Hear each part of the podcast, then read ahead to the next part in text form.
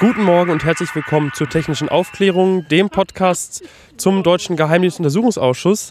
Ähm, guten Morgen passt dahingehend, weil wir jetzt schon wieder nach äh, Mitternacht haben. Wir haben jetzt so gen- genau genommen den sechsten Ähm, November, aber die Sitzung, die wir jetzt besprechen, fand am fünften November statt. Das ist die achtzehnte Folge. Ähm, heute ist auch Felix wieder dabei. Der war bei der letzten Folge nicht in Deutschland. Hallo Felix.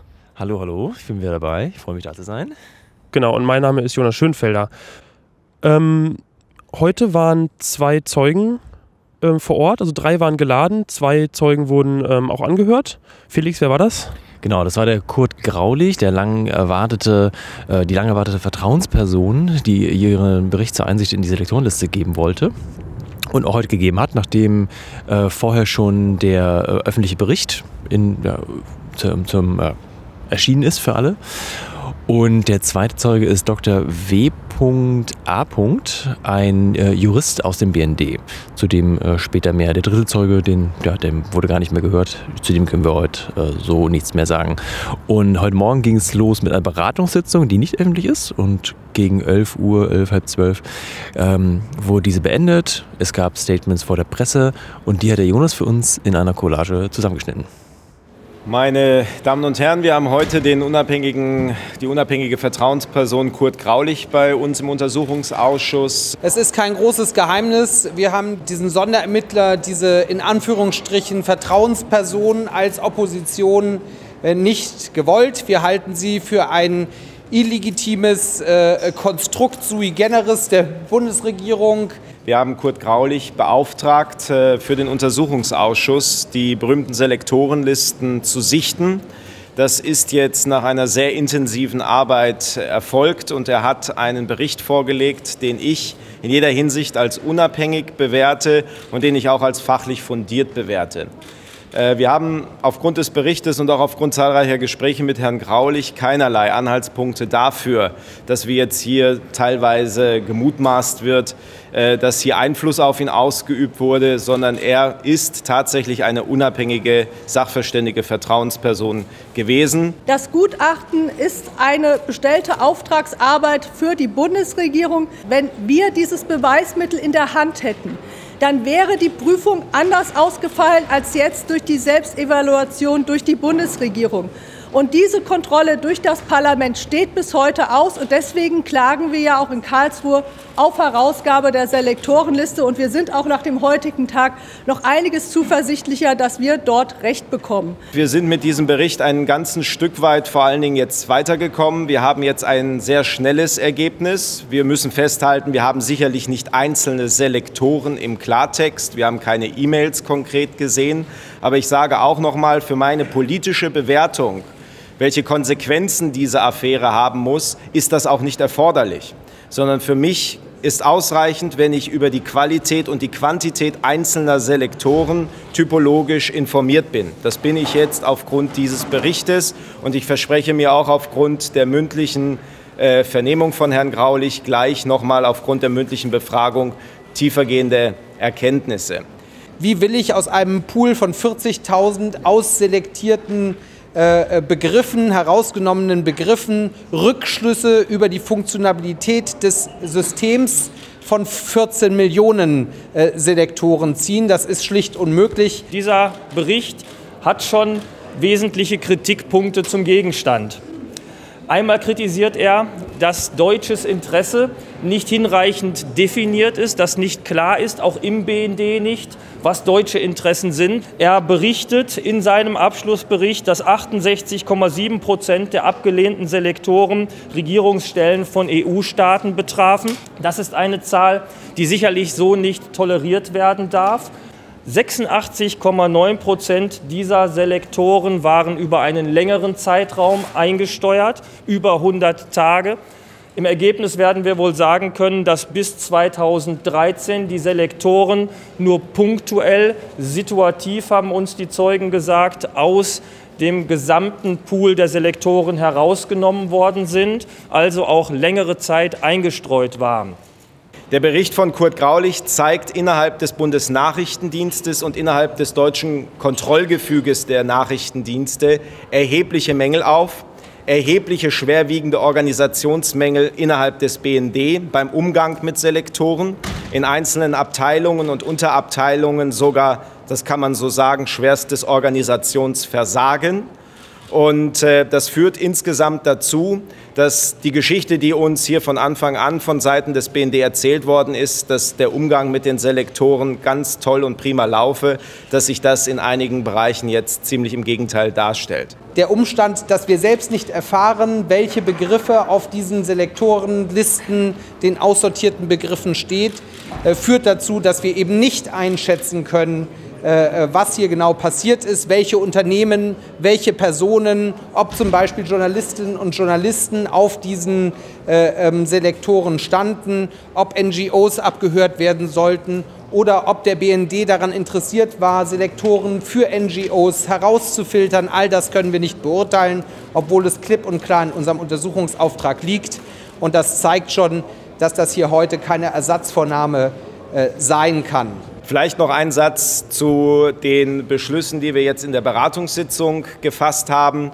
Wir haben auf der Grundlage, dass Herr Snowden als Zeuge beschlossen worden ist, für den zwölften November ihn jetzt nochmal geladen. Er wird dort im Rahmen einer audiovisuellen Vernehmung nach der Strafprozessordnung hier als Zeuge vernommen werden, und wir haben jetzt die Bundesregierung gebeten, hier alle Vorbereitungen zu treffen. Wir haben ihn nicht nur in Bezug auf seine Zeugeneigenschaft äh, hier geladen, wir haben auch gesagt, dass alternativ eine Vernehmung als Sachverständiger in Betracht kommen sollte, sollte er aufgrund seiner Rechtsbeistände zu dem Ergebnis kommen, dass vielleicht eine Zeugeneinvernahme vor dem Untersuchungsausschuss des Deutschen Parlaments in irgendeine Strategie nicht hineinpassen würde. Ein Wort zu Snowden. Äh, eben in der Beratungssitzung haben sich wieder traurige Szenen abgespielt. Die Große Koalition ist äh, darum bemüht, durch irgendwelche absurden Konstrukte die Vernehmung von Snowden hier in Berlin zu verhindern. Das ist ein unwürdiges Schauspiel, auch und gerade von der S P D. Wenn man äh, den Willy-Brandt-Preis äh, an äh, Sarah Harrison vergibt äh, für besonderen politischen Mut, selbst aber überhaupt keinen politischen Mut hat, dann ist das ein P R-Gag und äh, der Sache an sich unwürdig. Wir haben um eine Stellungnahme gebeten, inwieweit Herr Snowden in Deutschland einen Auslieferungsschutz genießen könnte, weil ihm politische Strafverfolgung in den U S A droht. Das Justizministerium hat uns vor Monaten geschrieben, sie seien in der Prüfung. Wir haben heute nachgefragt, wie es denn aussieht, wie das Ergebnis der Prüfung ausgefallen ist. Antwort: Na, wir prüfen weiter. Auf die Frage, wie lange das denn noch dauern wird, das wissen wir nicht. Jetzt äh, kann man sagen, das ist einfach nur ein bisschen Missachtung des Parlaments. Aber wenn man es ganz genau nimmt, die Bundesregierung hat eine Amtshilfeverpflichtung aus dem Grundgesetz gegenüber dem Untersuchungsausschuss. Und wenn man uns über Monate zentrale Fragen, die hier zu einer Beweisaufnahme führen sollen, nicht gibt, dann ist es tatsächlich eine Sabotage hier des gesamten parlamentarischen Prozederes. Und das werden wir an der Stelle auch nicht weiter so akzeptieren. Das waren die... Ähm Martina Renner, Obfrau der linken Fraktion, dann ähm, Konstantin von Notz, Obmann der grünen Fraktion, Patrick Sensburg, der Vorsitzende des Ausschusses, und Christian Flisek, Obmann der S P D-Fraktion. Bevor wir jetzt in die Auswertungsrunde gehen, ähm, erstmal bestellen wir uns alle vor. Also Felix ähm, und, und ich, wir haben uns ja schon vorgestellt, jetzt wollen wir erstmal die Runde vorstellen. Da haben wir zum einen zu meiner Linken den Zebas. Ja, schönen guten Morgen. Ich bin der Zebas vom Chaos Computer Club Berlin und versuche ja ein wenig äh, Licht ins äh, dunkle technische Verständnis zu bringen. Daniel Lücking, Online-Journalist aus Berlin, und ich friere gerade. Stella Schiftik, und ich bin Grafikerin und ich zeichne die Zeugen, weil die Aufnahme von Bild und Ton während der Anhörung verboten ist. Der Wetterfrosch, äh, auch aus dem netzpolitischen Umfeld und äh, immer mal wieder Beobachter dabei. Guten Morgen. Herzliches Hallo an Wetter. Du bist gerade angesprungen für die Anna. Anna hat heute den ganzen Tag wieder fleißig Live-Blog geschrieben, ist fix und fertig und hat sich gerade ja, nach null Uhr jetzt mal verabschiedet. Und wir freuen uns, dass du einspringst und vielleicht ein ähm, bisschen auch äh, ihren Posten übernimmst heute und ein paar Eindrücke schildern kannst. Ähm, bevor wir jetzt dann gleich in die Auswertungsrunde ähm, einsteigen, würde ich gerne noch mal so kurz das technische, die technischen Grundlagen klären oder generell, worum es überhaupt geht. Ähm, ich versuche das einfach mal und ihr könnt auch gerne sonst äh, einhaken, wenn ihr sagt, da fehlt was. Also grundsätzlich jetzt bei dieser Selektorenprüfung, die jetzt der Kurt Graulich gemacht hat, ähm, da war es erstmal ein Selektor. Also ein Selektor ist quasi ein Suchbegriff und in diesem Fall ähm, geht es um Selektoren, die die N S A an den B N D ähm, übergeben hat sozusagen. Der, hat die, der B N D hat die in die Systeme eingespeist und die sollten dann auf ähm, erfassten Datenverkehr per Satellit, das geschah in, oder geschieht und geschah in Bad Aibling, ähm, dort wurden diese Selektoren eingesetzt. Und dann gab es eben im Laufe dieses Untersuchungsausschusses, ist dann irgendwann rausgekommen, dass da wohl Selektoren dabei sind. Also die N S A hat Selektoren eingespeist, die gegen deutsche Interessen, ähm, äh, zu, die, die deutschen Interessen zuwiderlaufen. Also zum Beispiel ähm, Selektoren, die Firmen wie Eurocopter oder E A D S betreffen. Und das sind ja europäische Unternehmen, an denen die Deutschland auch beteiligt ist.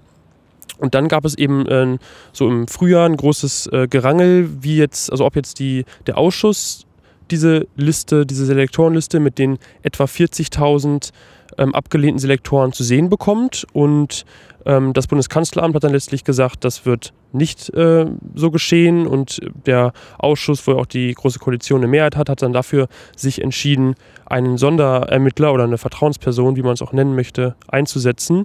Und zwar Kurt Graulich, der früher ähm, Richter am Bundesverwaltungsgericht war. Genau, was ist ein Selektor? Das ist also ein äh, Suchbegriff. Das kann sowas sein wie eine E-Mail-Adresse, wie eine E M I, also eine Gerätekennung vom, vom Smartphone oder vom Handy. Das kann eine ähm, Telefonnummer sein. Bevor wir uns an Details vertiefen, sollten wir uns, glaube ich, erstmal nochmal bewusst machen, dass ähm, von Anfang an der Ausschuss natürlich alle Selektoren sehen wollte, die die N S A eingespeist hat. Und dann wurde ein Kurt Graulich eingesetzt, weil man den Ausschuss das ja nicht anvertrauen wollte. Und der hat aber auch nur die abgelehnten Selektoren eben ähm, zu Gesicht bekommen. Und das waren eben diese vierzigtausend, und zwar von einer viel größeren Zahl sozusagen vorher die Rede, wo es oder auch immer noch im Raum steht und der Ausschuss immer noch diese einsehen will. Also nicht nur die vierzigtausend, sondern auch alle, die überhaupt eingespielt wurden. Weil es geht ja auch letztlich in der Prüfung darum, ob jetzt so eine deutsche Ausfilterung zum Beispiel gut funktioniert hat. Und das kann man natürlich schwierig daran bemessen, was irgendwie wenn man nicht die Menge dessen sieht, was übrig geblieben ist.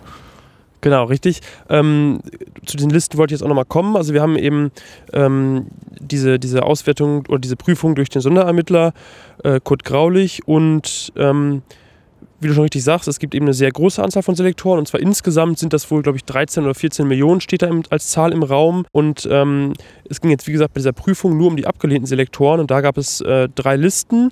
Ähm, da gab es zum einen die zweitausendfünfer-Liste und die ist nach dem Jahr ähm, benannt sozusagen, wo sie, äh, in dem sie erstellt wurde und zwar ist eben zweitausendfünf einem B N D-Mitarbeiter aufgefallen, ähm, dass da eben diese bestimmten Selektoren im System äh, aktiv sind, die eben Unternehmen wie E A D S und Eurocopter ähm, als Ziel haben. Und das waren eben etwa dreiundsiebzig Selektoren. Dann gab es, gibt es die sogenannte zweitausender-Liste. Da sind, die ist wiederum nach der Anzahl der Selektoren benannt. Das sind also annähernd zweitausend Selektoren. Und die ist dem B N D im August zweitausenddreizehn aufgefallen, also zum Zeitpunkt der Snowden-Enthüllungen. Da hat der B N D sich die Selektoren mal ein bisschen genauer angeschaut. Und dann ist aufgefallen, oh, da sind ja Selektoren, die ähm, ja, gegen deutsche Interessen verstoßen. Und dann gibt es die sogenannte vierzigtausender-Liste. Das ist sozusagen die gesamte aktuelle Ablehnungsliste ähm, und die umfasst eben knapp vierzigtausend Selektoren. Also um es genau zu sagen, sind es ähm, neununddreißigtausendzweiundachtzig Selektoren und ähm, das ist sozusagen diese Liste, die auch die beiden vorigen ähm, Listen enthält und die hat der Kurt Graulich sich angeschaut. Und eine technische Sache, die, wir jetzt noch erklär- die ich jetzt noch erklären will, bevor wir dann in die inhaltliche Auswertung gehen, ist das Filterungssystem. Weil das muss man sich, glaube ich, auch mal ein bisschen vor Augen führen, ähm, wie diese Selektoren ähm, sozusagen beim B N D geprüft werden. Ähm, und da gibt es eben ein Filterungssystem namens DAFIS, das steht für Datenfilterungssystem. Ähm, und das hat drei Stufen. Und die erste Stufe ist eine, sozusagen eine negative G zehn-Filterung. Das heißt, da werden bestimmte Merkmale, wie zum Beispiel eine, bei der Telefonnummer die Länderkennung plus neun oder bei einer E-Mail-Adresse die topleveldomain punkt de oder .berlin, Ähm, als Beispiel werden da eben direkt rausgefiltert. Dann als zweite, ähm, f- als zweite Filterstufe gibt es dann eine G zehn-Positivliste. Das heißt, Deutsche, die zum Beispiel im Ausland wohnen, aber trotzdem natürlich deutsche Grundrechte ähm, genießen. Grundrechtsschutz genießen, genießen, genau. Die äh, werden dadurch geschützt. Die müssen allerdings auf dieser Positivliste sein. Und da ist natürlich klar, dass da auch längst nicht alle drauf sein können, die da vielleicht von betroffen sind. Und als dritte, dritte Filterungsstufe gibt es dann eben diese sogenannten deutschen Interessen, ähm, wo es dann auch wieder sehr schwierig ist, da irgendwie eine Definition zu finden. Aber irgendwie wird da eben wird da irgendwie gefiltert nach, nach Dingen, die eben deutsche Interessen sein könnten und die die N S A nicht bekommen soll. Ähm, genau, und damit werden eben die Selektoren, wenn sie eingespielt sind ins System, geprüft und dann werden die Inhalte, die mit diesen Selektoren dann erfasst werden, bevor sie an die N S A zurückgehen, diese Inhalte, werden die nochmal mit diesem DAFIS-Filterungssystem gefiltert.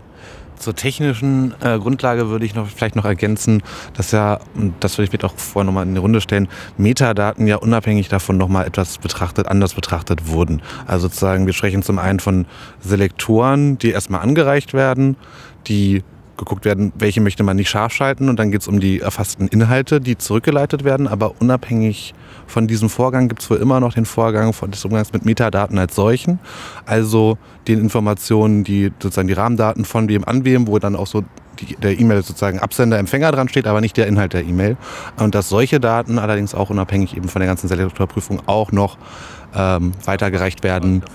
Sind. Es sind also erstmal grundsätzlich alle Kommunikationsdaten erfasst worden und dann im Nachhinein ist eine Filterung erfolgt, äh, wo dann gewisse Kriterien halt aktiv oder inaktiv gesetzt wurden, um eine Auswertung zu fahren und eine Weitergabe an die N S A oder eine Datenweitergabe an die N S A aufzubereiten. So, und der Herr Graulich kam dann heute um dreizehn Uhr äh, ja, in den Saal zur Anhörung. Das Ganze lief bis zwanzig Uhr und um siebzehn Uhr gab es eine Pause, eine Tagespause, eine Stunde. Es gab namentliche Abstimmungen ähm, im, im, Bund, im Reichstag, im Bundestagsgebäude. Und äh, in dieser Pause hatten die Abgeordneten aber auch Zeit für erneute Statements vor der Presse, nachdem sie Herrn Graulich bereits gehört haben. Und da steigen wir jetzt mal ein in die von uns zusammengefassten und gekürzten Aussagen. Und hierzu hören wir zuerst Konstantin von Notz, den Obmann der Grünen. Ja, meine Damen und Herren, wir haben heute äh, hier eine denkwürdige Sitzung erlebt. Äh, versprochen wurde uns äh, das Gutachten äh, eines unabhängigen, einer unabhängigen Vertrauensperson. Wir haben kein Gutachten bekommen, sondern einen behördlichen Bericht äh, aus dem Bundesnachrichtendienst. Ähm, Herr Graulich äh, hat diesen verfasst, äh, umgeben von B N D-Mitarbeitern, ähm, mit B N D-Juristen, äh, ähm, mit äh, Zeugen, die wir hier gehört haben. Ähm, und äh, das ist eine Falschetikettierung. Äh, wenn Herr Graulich das Vertrauen genießt, dann das eben des Bundesnachrichtendienstes, nicht aber den, äh, das Vertrauen des Parlaments hier. Und äh, das ist insofern ein ganz erheblicher Mangel äh, im Hinblick auf das Aufklärungsinteresse dieses Untersuchungsausschusses. Ähm, der Bericht ist insofern auch schädlich, weil dort äh, Sachverhalte äh, falsch, das heißt aus B N D-Sicht äh, dargestellt sind, wie sie hier in Zeugenaussagen und auch in Aussagen des Präsidenten Schindler sich äh, nachweislich nicht abgespielt haben. Und die Ausführungen zu den Selektoren selbst sind irreführend. Es gibt Tabellen, da steht, dass äh, Grundrechtsträger im E U-Ausland null Selektoren äh, vorhanden gewesen wären. Tatsächlich ist es so, dass bei dieser vierzigtausender-Liste eine Vielzahl von Selektoren war, die man überhaupt nicht zuordnen konnte. Insofern weiß man nicht, äh, wer davon betroffen war.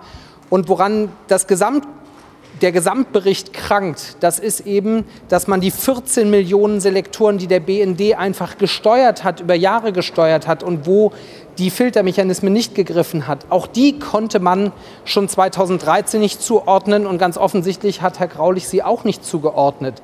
Und da liegt sozusagen des Pudels Kern. Es steht im Raum, dass hier eben millionenfacher Grundrechts, äh, Grundrechtsverletzungen äh, eine Rolle gespielt hat, äh, weil man eben nicht überprüft hat, was eigentlich mit diesen äh, amerikanischen Selektoren äh, genau passiert ist. Die Geschichte, die man jetzt aus den Medien erfährt im Hinblick auf die deutschen Selektoren, lässt erahnen, dass da äh, viele Dinge im Argen liegen. Und insofern hat uns dieser Bericht hier nicht weitergeholfen, vielleicht nur insofern, als dass wir ermessen können, wie gigantisch der Schmutzhaufen unter dem Teppich des Bundesnachrichtendienstes ist. Das Problem ist, ein unabhängiger Gutachter hätte sich nicht in die B N D-Zentrale umgeben von B N D-Mitarbeitern setzen äh, dürfen und dann unter Orchestrierung des Bundeskanzleramts einen solchen Bericht verfassen. Wir haben äh, in diesem äh, Bericht Abschnitte, die aus alten äh, B N D-internen Gutachten eins zu eins abgekupfert sind, ohne dass das gekennzeichnet wäre. Das kann man einfach nicht als ein unabhängiges Gutachten bezeichnen. Nach diesem Statement hören wir jetzt äh, ein Statement von Nina Wagen, der Obfrau der C D U. Äh, sie vertritt, ich denke, nicht nur ihre Position, sondern auch das der Großen Koalition. Denn diese hatte nämlich damals auf Vorschlag des Bundeskanzleramts den Herrn Graulich mehrheitlich als Vertrauensperson bestimmt, über die Opposition hinweg, weil sie einfach mit den Mehrheiten der Großen Koalition ähm, ja, ja, nicht konkurrieren kann. Und sie äh, schätzt den Bericht und ähm, die Inhalte und den Herrn Graulich wie folgt ein. Zunächst darf ich zum Verfahren insgesamt feststellen, dass wir hier ein sehr schnelles Ergebnis bekommen haben, mit dem gewählten Verfahren die Selektorenlisten durch eine unabhängige sachverständige Vertrauensperson einsehen zu lassen. Ich glaube, auf anderem Wege hätten wir diese Schnelligkeit nicht erreicht und vor allem nicht dieses transparente und der Öffentlichkeit zugängliche Ergebnis in Form eines offenen Gutachtens, das doch sehr umfangreich und dezidiert zu den genannten Fragestellungen auch Stellung nimmt. Die von der Opposition im Vorfeld erhobenen Vorwürfe, es handelt sich bei Herrn Doktor Graulich nicht um einen unabhängigen Sachverständigen, haben in der Befragung nicht verfangen.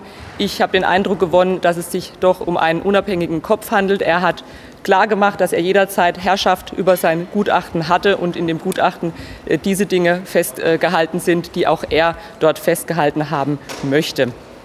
Die wichtigsten Feststellungen bzw. Handlungsempfehlungen, die sich aus dem Bericht von Herrn Graulich und jetzt auch eben aus seiner sachverständigen Einvernahme ergeben, sind aus meiner Sicht, dass man die Filtertechnik, die Filterungssysteme dadurch stärken muss, indem man dort mehr Personal einsetzt, um vor allem die zweite und die dritte Stufe des DAFIS-Filters zu aufzubauen, indem man dort Suchbegriffe einstellt, die dort dann am Ende auch ähm, die unzulässigen Selektoren herausfiltern. Und zum Zweiten, dass man darauf achtet, dass in einer Zusammenarbeit mit einem ausländischen Nachrichtendienst man die Dinge, die nachrichtentechnisch verwendet werden, nämlich Selektoren, auch vollumfänglich versteht.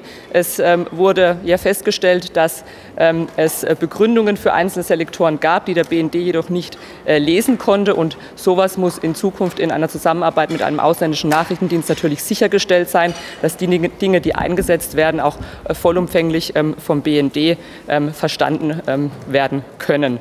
Ähm, ansonsten ähm, hat er sich ja auch dezidiert zu rechtlichen Fragestellungen ähm, Gedanken gemacht. Ähm, es hat sich auch dadurch ergeben, ähm, dass er ein unabhängiger Sachverständiger ähm, ist, indem er selbst sich eine eigene Meinung gebildet hat. Er hat sich mit ähm, der B N D-Rechtsauffassung auseinandergesetzt, mit den ansonsten im Streit stehenden äh, Theorien und hat sich eine eigene Meinung gebildet. Und auch dadurch ergibt sich aus meiner Sicht, dass er äh, unabhängig ähm, an die Gutachtenserstellung herangegangen ist.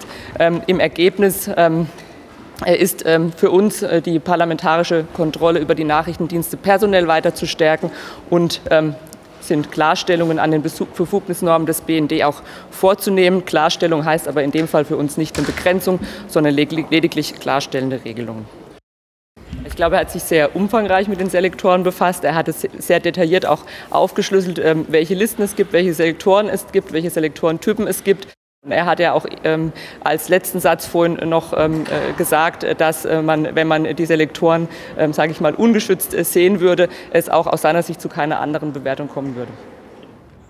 Ganz anders sieht das jetzt Frau Martina Renner, die Obfrau der Linken. Sie erklärt, warum sie, stellvertretend für die Opposition, weiter an der gemeinsamen Klage in Karlsruhe beim Bundesverwaltungsgericht festhält und warum sie äh, den Bericht und Herrn Graulich lediglich als Mittelsmann in der Sache sieht, um den Interessen des Bundeskanzleramtes zu entsprechen.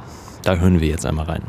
Nach der heutigen Einvernahme des Sachverständigen Graulich bleiben wir bei dem Fazit, das wir auch heute Morgen schon gezogen haben. Dieses als unabhängig bezeichnete Gutachten erfüllt in keiner Art und Weise die Voraussetzungen hier für die Beweisaufnahme des Untersuchungsausschusses tauglich zu sein.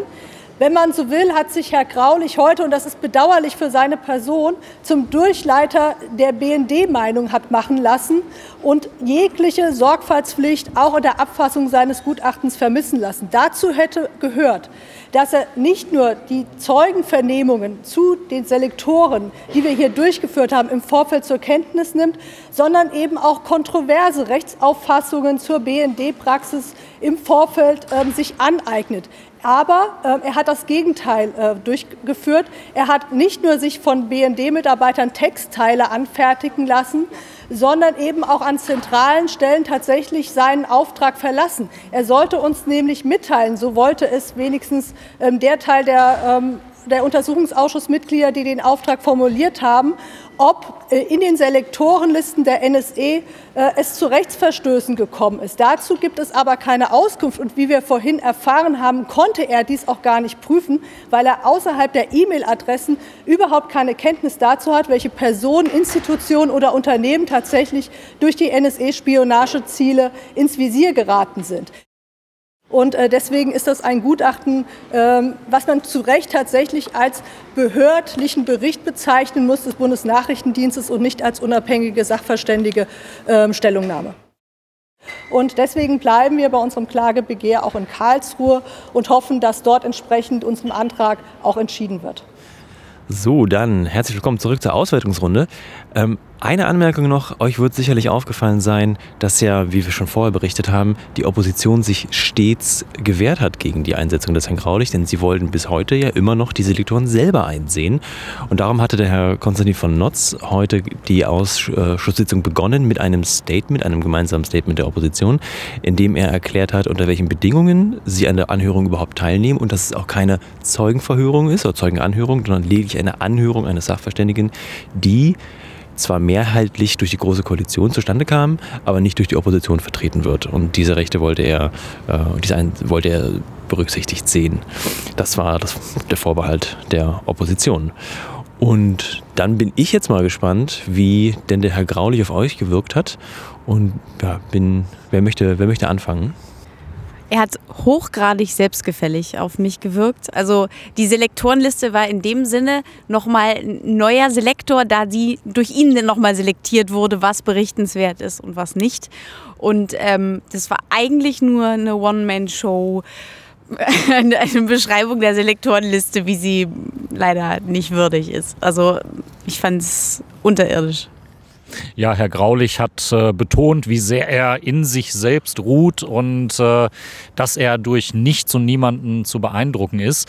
Ähm, auch nicht, dass er in irgendeiner Art und Weise dadurch beeinflusst gewesen sei, dass er mitten im B N D, umgeben von vielen B N D-Lern saß und äh, ständig mit Leuten zusammengearbeitet hat, die äh, die Regierungsmeinung vertreten haben. Da war er also hochgradigst von überzeugt. Ähm, das hat er dann in einem langen Eingangsstatement von gut anderthalb Stunden äh, in voller epischer Breite dargestellt. Und dann ging es endlich ans Eingemachte. Dann konnten die Abgeordneten fragen und ihm vor Augen führen, wo er denn doch ähm, ja, möglicherweise beeinflusst gewesen ist und wo das Ganze doch nicht so trug. Ähm, auf mich wirkte er, als sei er wirklich davon überzeugt, dass äh, auf Basis von vierzigtausend abgelehnten Suchbegriffen er jetzt den kompletten Überblick über alle Selektoren hatte. Also es kam ihm nicht wirklich in den Sinn, dass in den restlichen dreizehn Millionen neunhundertsechzigtausend Selektoren, die da so völlig blind vom B N D gesteuert werden, wie wir heute erfahren haben. Kommen die paar Selektoren. Ja, die paar Selektoren, dass da eventuell noch andere drin sein könnten. Und äh, nee, das, das kam ihm so wirklich gar nicht. Er hat sich auch verweigert, noch genauer hinzuschauen, also so wirklich zu prüfen, ob da Einzelpersonen jetzt in ihren Rechten verletzt worden sind. Da meint er, das ginge ja nicht, da hätte er eine Bestandsdatenauskunft machen müssen, um zum Beispiel Telefonnummern zu untersuchen, das stünde ihm ja gar nicht zu. Also wirklich genau hinschauen wollte er nicht. Und er hatte da auch immer eine gute rechtliche Begründung für, warum das genauere Hinschauen nicht möglich sei. Ähm, also ziemlich äh, komische Show, abgesehen von der Art, die er da so persönlich noch an den Tag gelegt hat.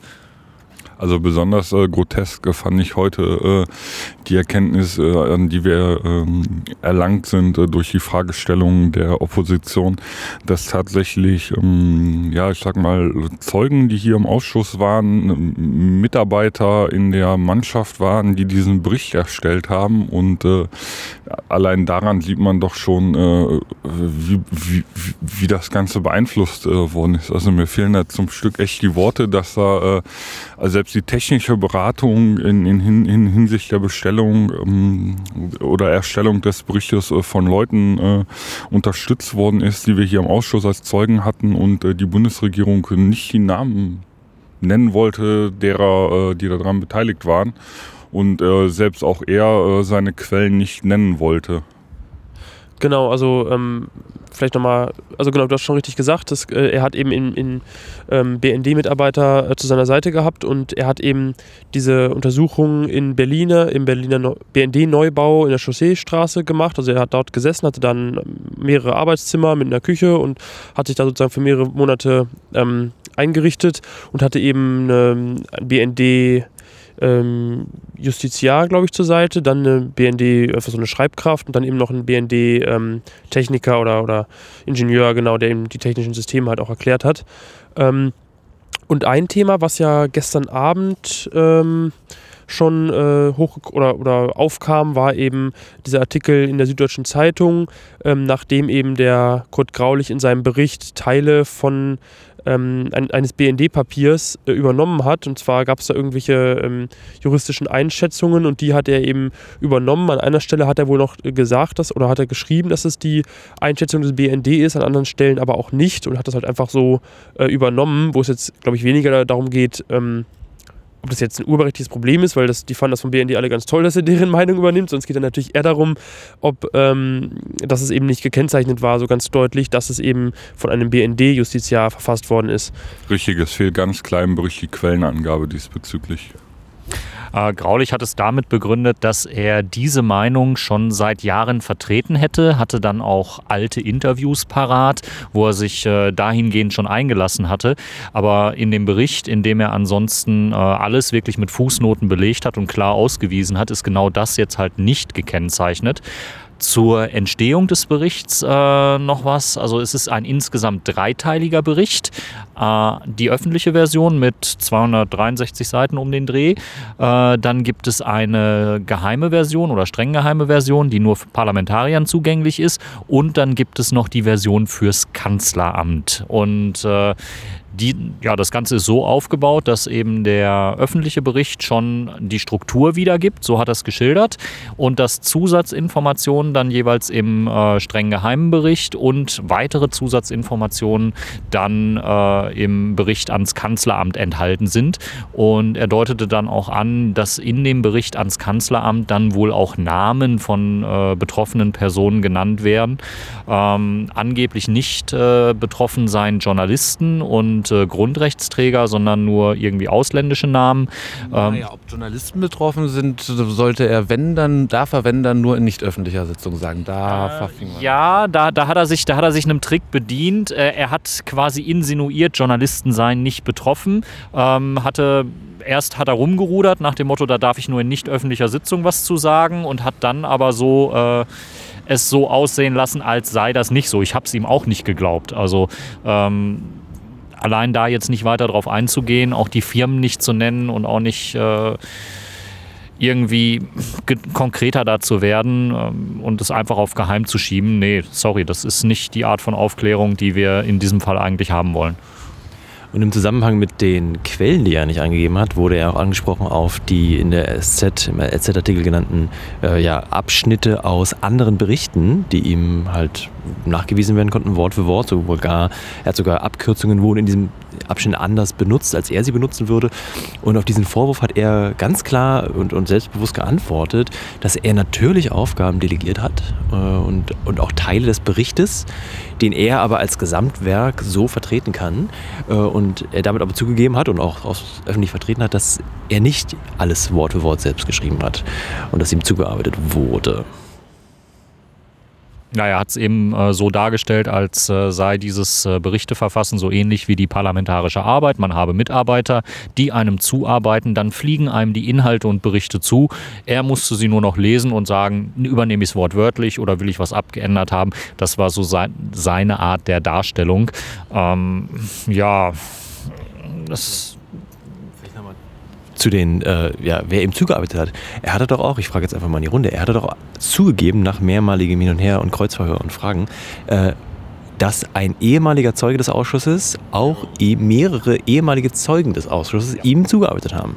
Genau, und äh, die Frage wurde ja auch äh, von Konstantin von Notz dann äh, direkt an den Herrn Wolf gestellt. Und äh, ja, die Opposition äh, wird jetzt auf die Übermittlung der Namen warten, um gegebenenfalls weitere Schlüsse daraus zu ziehen. Aber wahrscheinlich sei es auch gar nicht so fragwürdig, als, dass der Mensch als Sachverständiger war. Du hattest ihn eingangs als äh, Zeugen genannt. Nein, er war Sachverständiger, also eine Sachverständigenanhörung. In dem Sinne, der ist jetzt sozusagen nicht auf einer schuldigen Angeklagtenseite.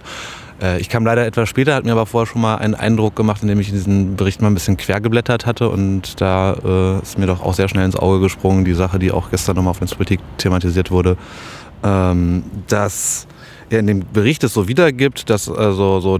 also viele Punkte, die auf wenig technisches Verständnis von der Sache bei Herrn Graulich oder Expertise, die ihm da bereitgestellt wurde, hindeuten. Also das Beispiel, was wir jetzt so ein bisschen ausgebreitet hatten, war, ähm, Telefonnummern werden an der ersten Filterstufe nach der Landesvorwahl neun vier gefiltert. So. Ähm, das ist vernünftig. So, dann hat er auch gesagt, es gibt noch die...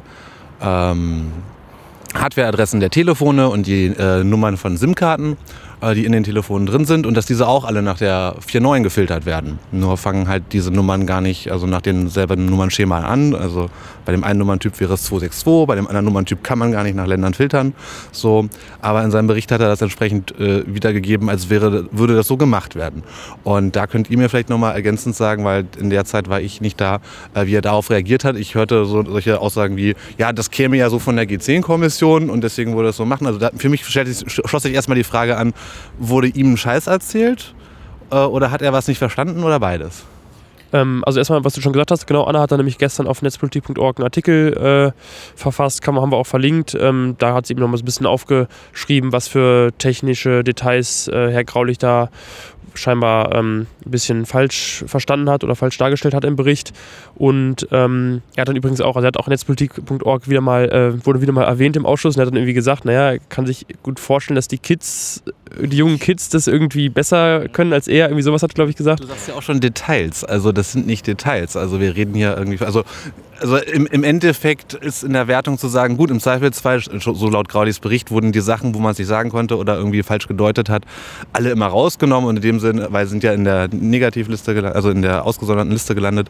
Insofern könnte man jetzt schlussendlich sagen, alles kein Problem. Aber was halt diese Zahlen sagen in dem Bericht, ist, dass dieser Mensch, der das prüfen sollte, der auch einen Apparat hatte, allerdings alles B N D-Mitarbeiter, wirklich, er hat nirgendwo Bezug, glaube ich, genommen, dass er sich andere externe Hilfe und Facheinschätzungen nennenswert geholt hat, äh, eben so nicht fundiert äh, ausgeführt werden kann. Und ich glaube, Daniel brennt so ein bisschen unter den Nägeln. Ja, weil ähm, er hat...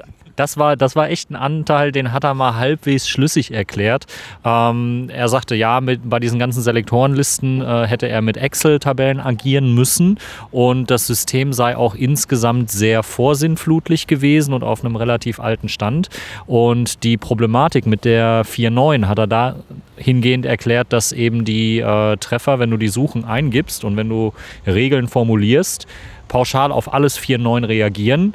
Ähm, und im Grunde genommen... Äh, da brauche ich mit meiner E-Mail-Adresse nur eine vier neun drin haben, genau, und habe gewonnen. Aber genau, das, kann ja, das kann ja nicht stimmen. So. Also das, war sein, das war seine Darstellung, dass eben die Technik so vorsinnflutlich beim B N D sei, auch innerhalb dieser Liste, ähm, dass eben das dann zum Aussortieren erstmal führen würde und dass auf alle Anteile vier neun reagiert werden würde. Ja, also es ist, es ist echt schwierig äh, aus dem, wie er es da dargestellt hat, wenn man da keine technischen Erläuterungen hat, keine Darstellungen, keine grafischen Aufbereitungen, was mich eigentlich schon seit Beginn des Ausschusses wundert, ähm, dass mal jemand irgendwie ein Whiteboard aufstellt und mal Zusammenhänge visualisiert und grafisch darstellt. Äh, das haben wir auch noch bei keinem Experten erlebt. Also pff, ich habe es ihm in dem Moment abgenommen, dass äh, der Algorithmus da so schlecht ist, dass eben äh, die vier Komma neun an mehreren Stellen ausgefiltert wird, ohne jetzt sich konkret auf die Vorwahl zu beziehen. Ähm, Zebas, wie siehst du das? Gla- gla- Glaube ich nicht. Also ich denke, dass ein äh, fauler Vorschub, um über Fehler, die dort äh, passiert sind, hinwegzutäuschen. Wollen wir nochmal kurz die Struktur dieser äh, Selektoren ähm, besprechen? Vielleicht kann man es ja so grob ähm, nochmal erläutern, also was es gab. Es gab zum einen diese Unterteilung erstmal in Internetselektoren und Telefonieselektoren. Und bei der Telefonie gab es dann, also die ähneln sich ja zum Teil auch, äh, bei der Telefonie gibt es dann die I M S I, also die SIM-Kartenkennung. Also I M S I ist nach meinem Verständnis in der Karte, genau. Und die I M E I ist im Gerät verkodet. Richtig. Genau, richtig. Und dann ähm, gab es eben noch die Telefonnummer an sich. Ähm, und ansonsten gibt es ja, also ist VoIP dann auch schon in dem Internetteil gefallen, ne? Das ist ja dann Paket vermittelt, Voice over I P, oder ist das jetzt in der Aufstellung auch Telefonie gewesen? Ja, ich, ich glaube, das war... Ähm, Das war tatsächlich im Telefonieteil, und da hat nämlich Anna, das hat auch Anna in ihrem Artikel drin gehabt, dass er dann nämlich von, also in dem Telefonieteil von E-Mail-Adressen gesprochen hat, und ähm, letztlich war es aber einfach nur so, dass es eben, eben äh, S I P-Adressen waren, die eben wie E-Mail-Adressen aussehen, aber eben keine E-Mail-Adressen sind, sondern eben Voice-over-I P-Adressen, also S I P-Adressen. Aber wir haben einen wichtigen Teil bei diesen vierzigtausend äh, Selektoren vergessen. Er hat ja gesagt, er hat die sich von vorne bis hinten durchgelesen. Was er aber auch erwähnt hat, war, dass manche Selektoren sich für ihn gar nicht erschlossen haben. Das seien für ihn äh, bunt gescheckte äh, Zahlen und Zeichenketten. Und er zielte da auf Hash-Werte ab, die äh, natürlich erstmal überhaupt nichts sagen und wo er auch nicht äh, darlegen konnte, was sich hinter den Hash-Werten verbirgt und warum der B N D die aussortiert hat.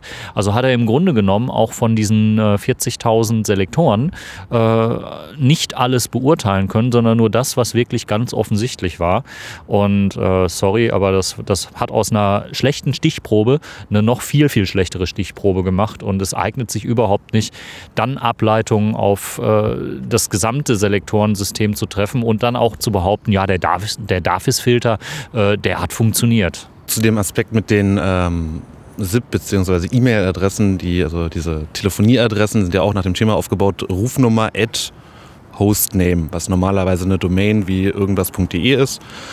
Ein Host kann auch eine I P-Adresse sein, und also wir deuteten seinen Bericht so, man muss das wirklich, also technisch betrachtet, als Kaffeesatz lesen, also was er da schreibt, irgendwie betrachten, dass äh, diese Selektoren bezüglich Telefonaten halt eben den Aufbau eher Telefonnummer at I P-Adresse hatten, und dann schreibt er nämlich im nächsten Satz, da war keine T L D dran, also keine Top-Level-Domain wie .de, was sozusagen ähnlich wie plus neun für die Telefonnummern dann sozusagen der erste Basisfilter in diesem DAFIS-System äh, für sozusagen deutsche Interessen sind.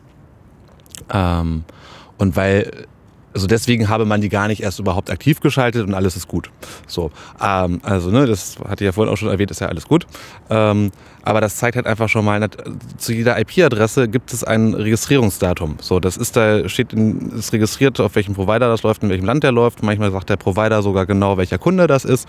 Ähm, nennt sich Whois, ist so eine ganz Basisangelegenheit in diesem Internet. Ähm, und also jetzt kann der B N D sagen, das ist Neuland für uns, sowas konnten wir noch nicht prüfen, war alles noch frisch und jung, aber das ist ja graulich irgendwie, also da sich nicht weiter bemüht irgendwie, also fand ich jetzt auch nochmal sehr beeindruckend. Aber um nicht nur auf ihm herumzuhacken, Herr Graulich ist auch ein ganz besonderer Mensch. Herr Graulich ist äh, der Experte, den hier seit Monaten viele Journalisten in Berlin suchen, ähm, wo auch ähm, Leute der C D U C S U-Fraktion darum gebeten worden sind, doch genau so einen Experten zu benennen. Äh, nämlich Herr Graulich vertritt genau die gegenläufige Rechtsauffassung von den Experten, den Verfassungsrechtsexperten, unter anderem Hans-Jürgen Papier, ähm, der ja quasi der Funktionsträgertheorie eine Absage erteilt hat, nämlich dass äh, Grundrechte im Ausland dann eben noch nicht so ganz gelten. Ähm, das wurde heute nochmal ganz äh, deutlich in der Sitzung zur Sprache gebracht, ähm, dass Herr Graulich da eher die gegenläufige Auffassung vertritt. Und ähm, da habe ich mir so für mich gedacht, ja, kein Wunder, dass ausgerechnet er dann der Experte für die Regierung werden sollte, um diese Selektoren zu beurteilen. Ähm, Also ein von vorne bis hinten in meiner in meiner Wahrnehmung äh, vorkonfektioniertes Ergebnis, mit dem zu rechnen gewesen ist. Ähm, und das sagt viel über die Qualität aus. Die Bundesregierung hat auf Zeit gespielt und hat jetzt mit äh, drei, vier Monaten Graulich Arbeit diese Zeit auch gewonnen. Absolut. Also das war dann, ja, wie gesagt, ich kam ja später, aber so mein Eindruck von der äh, Vernehmung, ein äh, juristisch absolut großes, großartiges Tennisspiel. Ähm, also was, also gerade der Konstantin von Notz, der ja auch sehr gerne in der Jurawelt irgendwie argumentiert, und er hatten sich da ja schöne Schlachten mit untergeliefert. Aber wie er halt auch so darauf beharrt hat zu sagen, das war nicht Teil meines Auftrags. Es gab zwischendrin noch so eine Diskussion, äh, gibt es ja immer diese Beweismittelbeschlüsse, äh, auch einen solchen B N D sechsundzwanzig, äh, wonach Herr Graulich ja eingesetzt wurde. Ähm, und er dann irgendwie nicht, also immer darauf argumentierte zu sagen, ja, aber das hätte ich ja gar nicht, ja, da hätten sie mich nicht mal so, das fällt nicht in meinen Zuständigkeitsbereich oder hätte ich nicht prüfen sollen oder ich habe ja nur den Teil bekommen. Und ähm, also ich hatte während der Sitzung auch noch mal kurz das Ding äh, aufgeschlagen. Der sagt halt sowas wie J S A, da, was soll ich denn dazu wissen, oder Iconal, natürlich prüfe ich doch nicht Iconal. Also das sind zwei Begriffe, die in diesem äh, Einsatz, also in diesem Beweismittelbeschluss zu seiner Einsetzung drinstehen. Und dann stellt er sich dahin und sagt, natürlich frage ich nicht zu Iconal nach, ich soll doch Selektoren prüfen. Die Selektoren sind aufgefallen oder der Grund, Iconal war Grund dafür, weshalb er einberufen wurde. Und ähm, sich dann hinzustellen, zu sagen, ja, natürlich gucke ich da doch nicht hin, weil ich habe das, das, also so genau habt ihr es hier jetzt ja auch nicht aufgeschrieben. So dazu kann, also natürlich frage ich nicht nach, ob Selektoren noch, also einen Aspekt, den wir vielleicht auch nochmal elaborieren sollten, war, der immer wieder kam, äh, das seien ja nur abgelehnte Selektoren aus der Satellitenerfassung in Bad Aibling gewesen. Gleichzeitig sagt Herr Graulich heute aber, ja, wissen Sie, diese Selektoren, die kann man ja beliebig häufig, die nutzen sich ja nicht ab, das werden schon überall dieselben auf der Welt sein, hat er so salopp irgendwie zwischendrin formuliert. Wenn die N S A welche rausgibt an Partnerländer, werden das schon überall dieselben sein. Also könnte man auch sagen, es werden bestimmt auch dieselben sein, wenn sie an ein Kabelprojekt in Deutschland gehen. Aber sozusagen Kabel, das interessiert mich nicht so. Und, aber es steht auch nirgendwo in diesem Beweisbeschluss drin, dass er sich hier nur auf irgendwie äh, Bad Aibling und Satelliten, also Bad Aibling wurde als Anlass auch genutzt, genauso wie da auch Iconal und das J S A drin stand. Ähm, aber da war jetzt irgendwie kein Limit auf irgendwie Satellitenaufklärung, und der stellt sich hin und sagt, also, also, also das haben sie mir ja nicht gegeben. So, also das heißt, so ein Ernstnehmen dieses Auftrages, den er hatte im Sinne des parlamentarischen äh, oder der, der Legislative hier, äh, habe ich da nicht wirklich verspüren können. Aber um auch wieder was Gutes über Herrn Graulich zu sagen, er ist ein sehr belesener Mann, mhm. bloß die Protokolle hat er nicht gelesen. Also er hat... Äh, Im Vorhinein seiner Arbeit hat er sich nicht die Ausschussprotokolle angeschaut. Er kannte den Schwachstellenbericht nicht, mit dem man sich letztes Jahr befasst hat. Ähm, er hat äh, punktuell mal Netzpolitik gelesen und war auch bereit, einen Artikel dann äh, quasi zu besprechen. Ähm, aber er hat sich wirklich nicht mit den Inhalten und Argumentationen auseinandergesetzt, die die B N D-Zeugen hier gebracht haben. Das heißt also, alles, was ihn hätte... alarmieren können, wenn der B N D versucht, die eigene Rechtsauffassung, die man vorher schon gegen die Parlamentarier nur ganz schwer vertreten konnte, auch ihm unterzujubeln. Das hat er von vornherein ausgeblendet, hat sich mit den Inhalten der Ausschusssitzung nicht befasst und sagte, er liest äh, viel lieber andere Sachen als äh, Sitzungsprotokolle. Ähm, also d- das, das ist für mich keine Unabhängigkeit, äh, wenn jemand so drauf ist. Immerhin sei es doch aber sehr beachtlich, was er innerhalb dieser vier Monate zusammengetragen und recherchiert hat. Und Gnade ihm Gott, wenn er noch zwei Monate mehr gehabt hätte, was dann noch Wunderbares zutage getreten wäre. Mindestens ein Buch von Habermas hätte er dann auch noch gelesen. Hätte er noch zitiert, ja. ja. Dann bleibt vielleicht abschließend die Frage für uns, was, was, ja, was bleibt von Graulich, was bleibt vom Bericht? Und ähm, ich denke... Man kann zusammenfassen, die Opposition ist nicht zufrieden. Die geht weiterhin in Karlsruhe mit der Verfassungsklage voran, dass die Einsicht auf Selektoren selber vorgenommen werden kann. Äh, der Bericht ist erstmal draußen, aber ich denke, es geht ganz, ganz normal weiter. Und wir hoffen, glaube ich, dass das Thema damit noch nicht durch ist. Nach dem Motto, ist abgeschlossen, gibt es einen Bericht, weiter, weiter im Programm. Genau, und vielleicht noch ein letztes abschließendes Wort von mir zu dieser Thematik. Also er hat ja, ähm, also es haben einige Politiker auch aus der Großen Koalition durchaus gesagt und zugegeben, dass da offensichtlich Mängel beim B N D sind, und jetzt bleibt eben abzuwarten, ob und in welcher Form die abgestellt werden. Ich würde jetzt zum nächsten Thema kommen. Ähm, wir haben es jetzt nämlich auch schon spät und einige wollen auch ähm, nach Hause. Ähm, es gab dann noch, wie Felix eingangs erwähnt hatte, einen zweiten Zeugen, äh, diesmal sozusagen wirklich ein Zeuge und nicht nur ein Sachverständiger, sondern ein Zeuge, und zwar war das der Herr Werner Ader.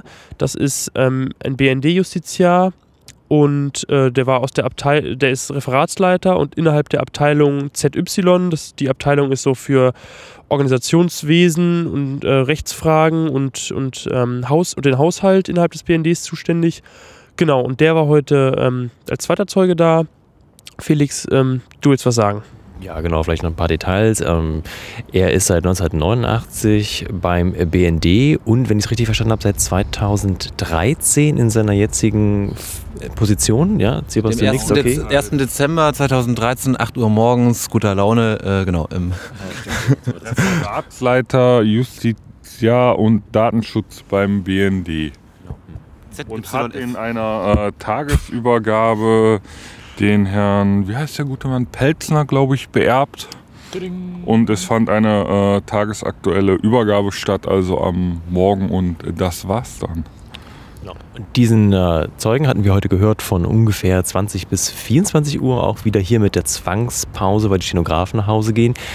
Es fühlte sich nicht so an, dass alle äh, mit den Zeugen wirklich fertig sind, auch wo, obwohl die Große Koalition natürlich wieder keine Fragen, also was natürlich, aber am Ende wenig bis keine Fragen hatte und die Opposition ähm, das, das ganze Spiel vorangetrieben hat.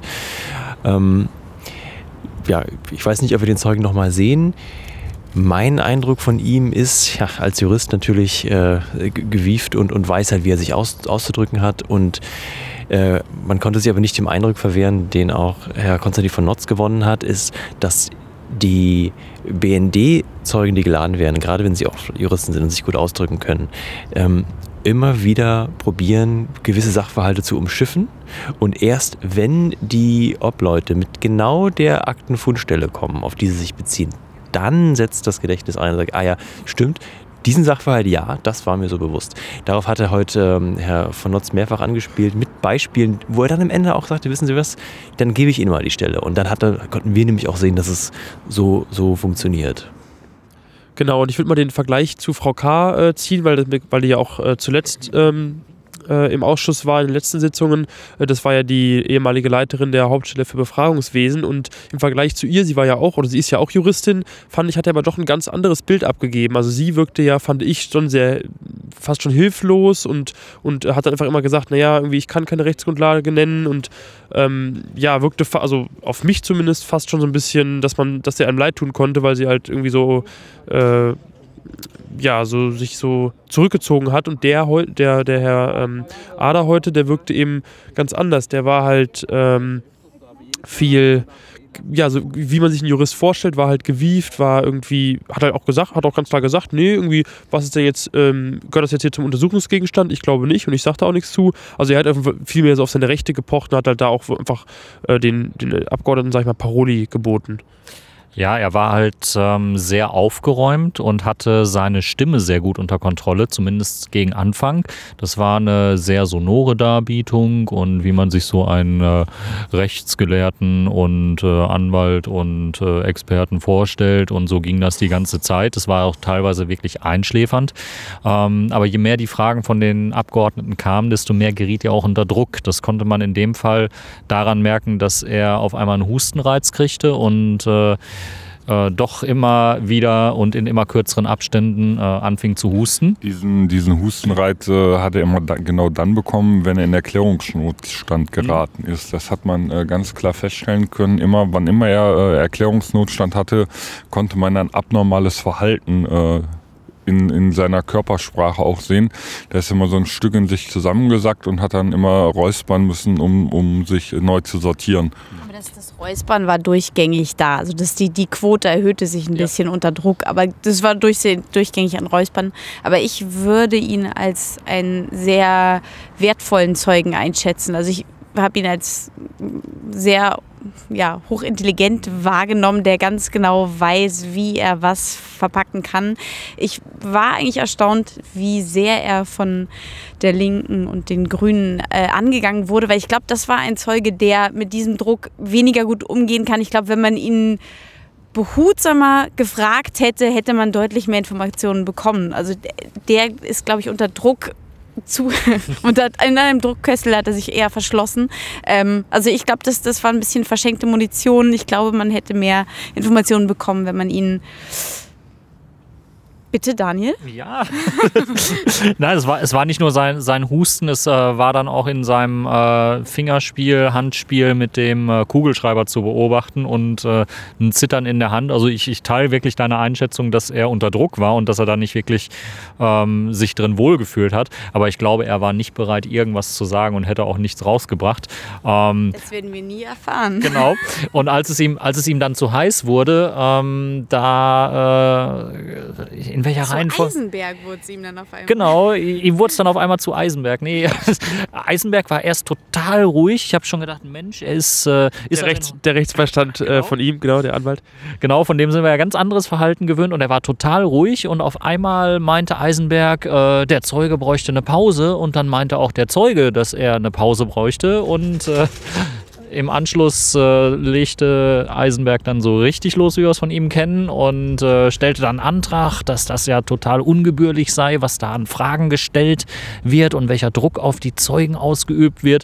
Und äh, es ging schlichtweg darum, dass Konstantin von Notz versucht hat, den Wackelpudding an die Wand zu nageln und ihn zu einem Ja oder zu einem Nein zu bewegen, zu einer gewissen Aussage.